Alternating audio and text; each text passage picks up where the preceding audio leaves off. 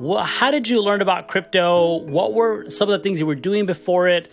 And really, what was that like um, thing that attracted you to come into this space? Let's get straight into it. Uh, I am the co founder and the CEO of DAO Lens. But let's start with my background. It goes all the way back to 2015 uh, when I first discovered Bitcoin.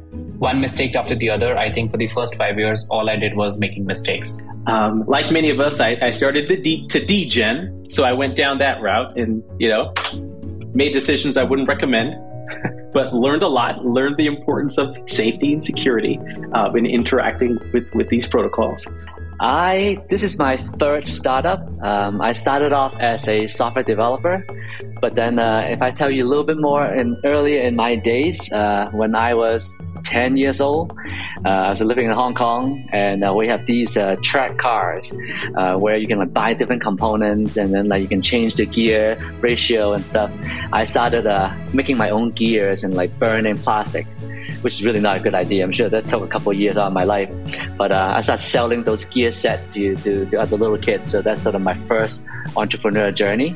My journey here on the earth began in Jamaica. I was born in Jamaica, West Indies, and um, pretty large extended family. My mom was one of 11, my dad, one of five. And all the families we traveled together for. So, so from Jamaica, we moved to Michigan, Michigan to Southern California. That's kind of where uh, where I where I grew up. I got really interested in crypto and Web three in 2018 because I was working in marketing doing like data analytics and essentially ran into a lot of these problems around data ownership, um, around provenance for data, and all that stuff. And ultimately, realized that crypto was this really interesting space that was potentially solving a lot of those problems. Um, so, a little bit of my personal background, I guess. So, I started building in crypto around 2016, uh, focusing on enterprise blockchain, similar to IBM's uh, Hyperledger project or R3 Corda, uh, helping governments or enterprises uh, implement private blockchains or help them to create consortium of private networks among interested parties. I've always considered myself and seen myself as an early adopter. Uh, love technology from from from very very young young age, and um, in college, I studied economics. After that, I actually went into teaching. So I joined the Teach for America movement and taught fifth grade uh, in Long Beach Unified uh, in California for, for a couple years. Eye opening experience um, and kind of set the tone for the next journey in my career. But after that, I, I, I worked for a startup uh, in California, education related startup um, working with colleges and universities to help improve the student experience. Um, since then, started uh, studying engineering right out of school. Uh, worked for a defense contractor where you put uh, where we put software that you put on military drones. Um, that's about the most I can tell you about what we did. Um, and uh, after doing that for a while, uh, in 2010, started my first company uh, in our New York, a business to business uh, AI big data company that very specific targeted for publishers, um, particularly for the, the, CNN, the Forbes of the world, where we help the editorial team figure out how to like place their own content, uh, A/B test their title, you know, figure out like hey, this story about Donald Trump should go to this part of the page versus this other part of the page, and so on and so forth uh, and then started a second company with the same pretty much same group of founders, including my current co-founder, uh, CTO Matt, uh, another AI company uh, called X.AI, where we help you schedule meetings uh, over emails uh, via this human-like chat bot over email. Build a team to about 60 people, and the company also ended up getting acquired. And when Matt and I got back together in 2020 and started thinking about what we should do next after spending 10 years together, um, we iterated on a uh, redeemable NFT project, and uh, which was great. Uh, we minted a set of uh, NFTs where you can take the NFT and go back to the issuer and uh, let them, you can redeem for whatever the issuer promised. It was great for us to get our hands dirty, writing our first smart contract. uh, but also get us start to talk to the various token communities and DAOs, right? Uh, and when we started doing that, I started to realize, wow, this uh, this new kind of community, a new way to organize people, had a lot of parallel to how I was thinking about organization. And I also had this this history and love for like economics. I did, you know, model UN in high school and all of those things. And so had this kind of passion for human systems at the same time. And all of that ended up being these patterns that I found in crypto. And I think this was, people were calling it Web3 then, but not really.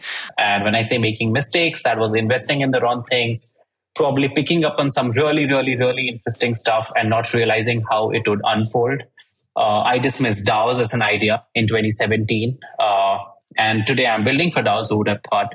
I dismissed Polygon as a company back in 2018, saying, hey, it's coming out of India. I don't think a company coming out of India in unfriendly regulations is going to go anywhere.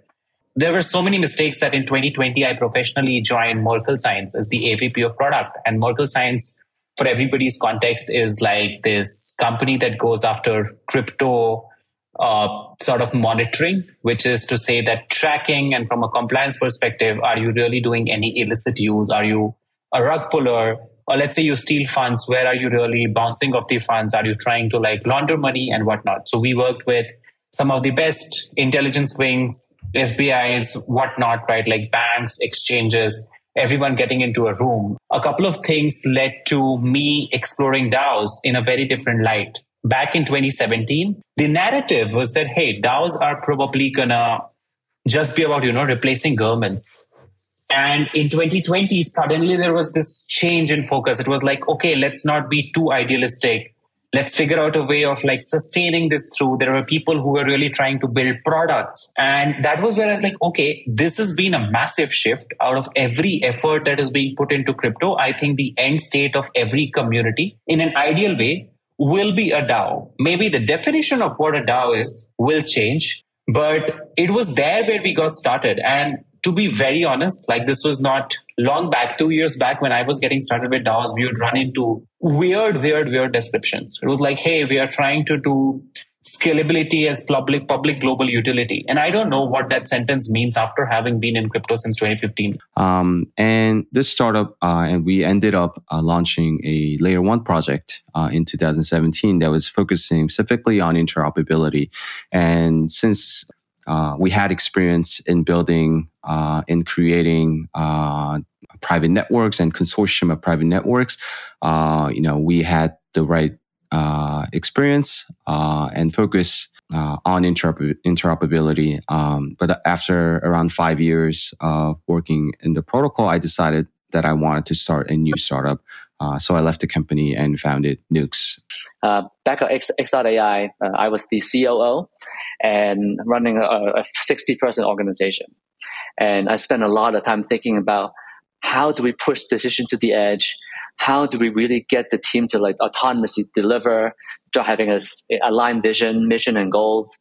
Experimenting, like letting the whole company vote on like what feature should we de- deploy next. Turned out to be not a good idea, by the way. Um, which is funny thing in parallel to some of the uh, issues that we see in, uh, in, in DAOs today. Um, so, but I'm still a big believer that what can really help scale that kind of organization is having smart contracts and token and tying these pieces together and then being able to develop and build these type of organization in a global way and aligning incentive the right way. Um, but at one point in my career, I, I decided that I, I wanted to create a network of schools serving under resourced communities here uh, in the US, but knew I wasn't going to go back and be a teacher again or go back and be a principal or that sort of thing. But how do I get the knowledge, skills, and abilities to be able to um, operate and run um, a school system? So, um, in in that role, you know, running a, a network of of schools responsible for mission, vision, values, and commercial real estate, where all of the, the students were. Um, really uh, strong and robust governance regime, a national governing board, regional governing boards, uh, dealing with local politicians and influencers and that sort of thing. So it was uh, quite a complex multi state organization. And as you may know, charter schools, for whatever reason, are, are political and controversial here in, in the U.S. Uh, so a lot of action happening um, in that in that role. When Bitcoin came on the scene, and then later Ethereum, I was super skeptical. But you know, one of the technologies that we were looking at, uh, or I should say, programs that we were looking at in the school system was uh, a student information system, right? And I started to think about, wait, how can you create a student information system based on distributed ledger technology? So I started to dig into the, the technology. That was what I was, I was really curious about. And just the potential use cases of having uh, this uh, permissionless worldwide ledger that everyone can have visibility to and access to. Like, what is the potential of, of that? You know, I started thinking about, uh, in terms of the education space, putting badges, credentials, certifications on chain, you know, kind of moving from a K through 12 space into a higher ed space and then into the, the career space and workforce and sort of how do you certify that someone has achieved a, a, particular goal or a certification and thinking about the consensus mechanisms of, of blockchains and what that could do for you know an educational credential. Um, and so i started exploring the space ended up actually co-founding a company with a mentor of mine and uh, built developer tools for a couple of years and then really got into what I would call more of like the Web3 side of things over the past, mm, like, little less than a year, I would say. Because I do think that there's a pretty big difference between different parts of crypto. And I think Web3 obviously is a term that people are using for a bunch of different things. But the, the little corner of the internet that I exist on, I think, is different from other parts of crypto. So I like to make that distinction. And when I say having been in crypto, I mean I really have been in crypto. I've been building things, exploring smart contracts, talking to developers, following projects, investing money, burning money, making profits, whatnot. Yeah, so I started to, to geek out about um, all those those possibilities. And so I um, made my way to Circle, Circle Internet Internet Financial, the, the operator of USDC. And then I noticed that ENS was looking for a leader, uh, an executive director. And I'd already got my, my .e. I was actually involved a lot in domain trading in the early 2000s as, as well. Um, so I said, hey, you know what? Uh, this looks like a, a great fit. Um, so um, threw my hat in the ring, and six months later, here we are chatting yeah, that's that kind of sums up my uh, crypto uh, uh, years, I guess. Um, so super excited to get this journey of CharmVerse, and uh, here we are.